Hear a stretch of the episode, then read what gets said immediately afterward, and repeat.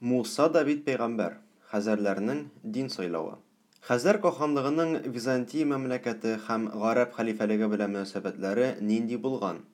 Ни өчен Хәзәр каханлыгы дин сайларга мәҗбүр булган? Тарихи документларда хәзәрләрнең дин сайлау процессы ничек сурәтләнә?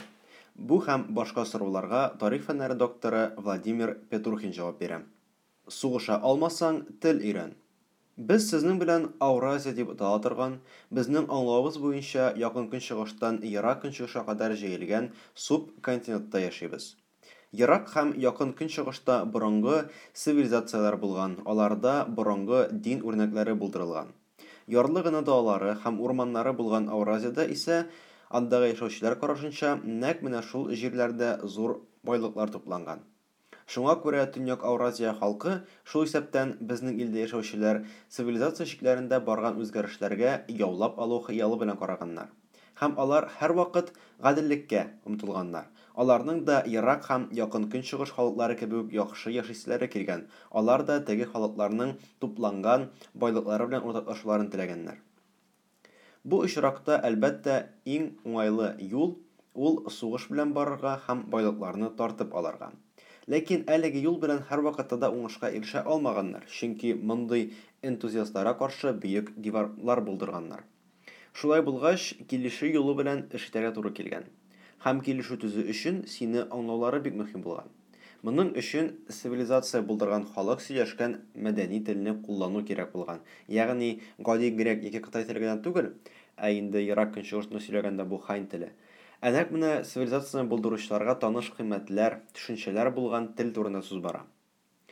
Һәм, әлбәттә, Якын Көнчыгышта һәм Византия мәмләкәтендә, төгәлрәк булсак, Көнчыгыш Рим мәмләкәтендә бу христиан дине булган. Ягъни шул диннең теле, шул дин белән бәйле мәдәни төшенчәләр. Ерак Көнчыгышта әлеге мәсьәлә бераз катлаулырак булган, чөнки анда берничә борынгы диннәрнең үзара берләшүе күзәтелгән, Конфуций һәм Будда дине белән бәйле җирле дин һәм күпсанлы культлар булган. Әмма шуңа да карамастан, әлеге кешеләр белән уртак тел табарга һәм безнең дә шундый әйбәт шартларда яшисе килүне аңлатырга кирәк булган. Хәзәрләр. Беренче дошман, Византия. Мөгаен, шушы дин сайлау, дөнья цивилизацияләре белән сөйләшү өчен тел табу мәсьәләләре белән беренчеләрдән булып шөгыльләнүче ил, Хәзәр иле. Хәзерге Русия территориясендә урнашкан, Төньяк Кавказ һәм Кара диңгез буе далаларын берләштереп, биләмәләрен Урта Днепрга, хәзерге Украинада Киев тирәсендәге Днепр асларына, Хәтта Мәскәү асты һәм Ака елгасының Воронеж урләренә кадәр диярлек җәеп җибәргән хәзәр каһанлыгы бу. Бу зур илне шактый куәтле төрки элита берләштереп торган. Моның өчен хәрбиләшкән мәдәнияткә ия булу зарур булган, ә күчмәләр нәкъ менә шуның белән дан тоткан да инде. Алар арасында хезмәт һәм фән ярдәмендә табып булмаганны башта сугыш һәм корал белән табарга тырышып караган хәзәрләр дә булган. Әмма ахыр чиктә хәзәрләр шактый кыен хәлдә калалар, чөнки Кара диңгез буенда көндәшлек итәргә кирәк булган Византия мәмләкәтеннән тыш, шул ук Кырымда да, Төньяк Кавказ, Кырым, Киевка кадәрле хәзерге Украина, Россия тарихының мәңгелек кайнар нокталары. Сул яр Украинасы хәзәр каханлыгына караган, ә уң ярда исә хәзәрләрдән бәйсез, мөстәкыйль славян кабиләләре урнашкан. Әмма шулай булуга карамастан, хәзәрләргә һәрдаим Византия белән эш итәргә, килешүләр төзергә туры килгән. Гәрчә борынгы Геродот чорларыннан ук Византия дәүләтенең төп халкы, грекларныкы булган Кырым җирләрен яулап алу теләге һәрвакыт булса да. Бәлки, хәзәрләр әлеге эшне хәл дә итәрләр иде, әмма дөнья тарихында мондый бер агрессорга икенче көчлерәге табылып кына тора. Икенче дошман, гарәпләр. Ул вакытта яңа эраның җиденче гасырлары тирәсендә, Хәзәр каханлыгы үз биләмәләрен искә алынган территорияләргә таба җәйгән арада, Якын Көнчыгышта хәзәрләрнең яңа көндәшләре барлыкка килә, ул да булса, гарәпләр. Үзләренең чын диннәрен тарату максатыннан, җиһад, изге сугыш алып баручы гарәпләр Кавказ артында дөнья цивилизациясенә тупланган байлыкларны алу максаты белән янган хәзәрләр белән бәйләшәләр. Шул рәвешле гарәп-хәзәр сугышлары башланып китә, алар чиратлы уңыш белән бара. Гарәпләр беренче тапкыр Төньяк Кавказда яшәп яткан, җәмгыятьтә артык искә алынмаган, кечкенәрәк бер төрки халык белән бәрелешәләр һәм, ни гаҗәп, аларны тиз генә җиңә алмыйлар. Башында булачак хәлиф, мөэминнәрнең әмире Мәрван утырган гаскәр не ташлап калдырырга туры килгән. 737 нче елда Мәрван хәзәрләрне тар-мар итүгә ирешә, хәзәрләрнең үзен ханнарның ханы дип саналган, каһан исеме астында күп кенә халыклар өстендә идарә иткән, хәтта император дәрәҗәсенә тиңләштерелгән хөкемдарын Идел елгасын дельта ясап куйган урынына кадәр качарга мәҗбүр итә. Ул нигә монда качкан соң? Чөнки Иделнең бу җирендә үз көндәшен эзләгәндә берничә гаскәрне юк итәргә мөмкин булган. Ә гарәпләр исә далага чыкканнар һәм монда берни дә эшләп булмаганын аңлаганнар. Әмма хәзәрләр алар белән барыбер солых турында сөйләшергә мәҗбүр була. Изге сугыш алып барган гарәпләр белән ризалашу өчен, аларның диннәрен кабул итәргә кирәк була, чөнки алар сүзнең ни турында барганын бөтенләй аңламаслар да иде. Хәзәрләр ике ут арасында. Мәҗүсиләр бер аллага табынмасалар, ә хәзәрләр исә мәҗүсиләр булганнар һәм берничә кабилә илаһына табынганнар, алар белән килешү төзү мөмкин саналмаган, чөнки алар шайтанга табынучы дип кабул ителгән. Мәҗүсиләрнең илаһлары бөтен монотеистик диннәрдә дә шайтан булып саналган. Шулай итеп, Каһанга ислам динен кабул итәргә туры килә. Бу турыда гарәп авторлары хәбәр итә. Һәм анда нәрсә булганы, безнең шул вакыты дөнья тарихының да зур сере, чөнки бераз вакыттан соң билгеле булганча, Каһан бернинди дә ислам динен кабул итмәгән. Ул һаман да гарәпләр һәм византия христианнары белән ничек яшәве турында уйланырга, Кара диңгез буе территорияләрен хәзәрләр белән бүлешергә теләмәгән греклар һәм изге сугышларын дәвам иткән гарәпләр арасында ике ут арасында торган кебек яшәвен дәвам итәргә тиеш булган. Димәк, безнең илнең күп кенә хөкемдарлары шөгыльләнгән эш, дин сайлау һәм киләчәктә кем белән булу мәсьәләсен чишү белән шөгыльләнергә кирәк булган. Ничек Хәзәр Каханы христиан белән мөселманны алдаган? Әлбәттә, гарәпләр белән берлектә булып, греклар белән яисә Төньяк Ауразия далаларында яшәүче тогандаш төркиләр белән сугыша да мөмкин булыр иде. Әмма моны, әлбәттә, Каханның эшлисе килми, чөнки ул бөтен җирдә тыныч тормыш оештырып, солых төзеп, бөтен кешедән табыш алып яшәргә уйлый. Шуңа күрә ул гаҗәеп һәм тарихчыларда әлегәчә шик уятучы бер адымга бара, ул яһүдләрнең динен сайлый.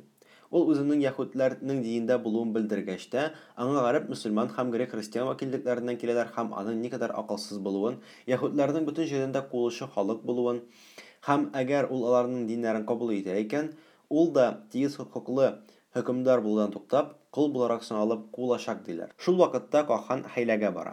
Әлеге мәзәкхә тарихи документларда теркәлгән. Башта ул мөселман кануны өлкәсендә белгеч булган мөфтине үзенә чакыра һәм, икәүдән-икәү калып, аннан сорый, Йә, кайсы дин дөресрәк, яһүдләрнең динеме яисә христианнарныкымы? ди. Мөфти, әлбәттә, яһүдләрнең дине дөресрәк дип җавап бирә, чөнки Мөхәммәд саллаллаһу галәйһи вә сәлләм, яһүд, иске гахәт пәйгамбәрләренең хезмәтен дәвам иткән пәйгамбәр. Шул вакытта каһан үзенә христиан дине вәкилен чакырта һәм, киләчәктә христиан динен тыныч күңел белән кабул итү өчен, кемнәрнең динен дөресрәк дип саналганы турында белешергә тели. Христиан кешесе, әлбәттә, яһүдләрнең дине дөрес ди, ә мөселманнарныкы ялгыш дип атый.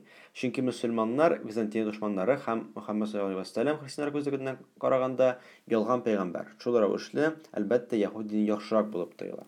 Бәхәсләшүче һәм үзара ярышучы партияләр шул рәвешле бертавыштан яһүд динен иң яхшы дин дип таныйлар. Какан яһүд дине тугрылыгын саклый. Бу, әлбәттә, очраклы гына булмый, чөнки яһүдләрне Изге Китап әһелләре һәм бер Аллаһка ышанучылар буларак, христианнар да, мөселманнар да таныйлар.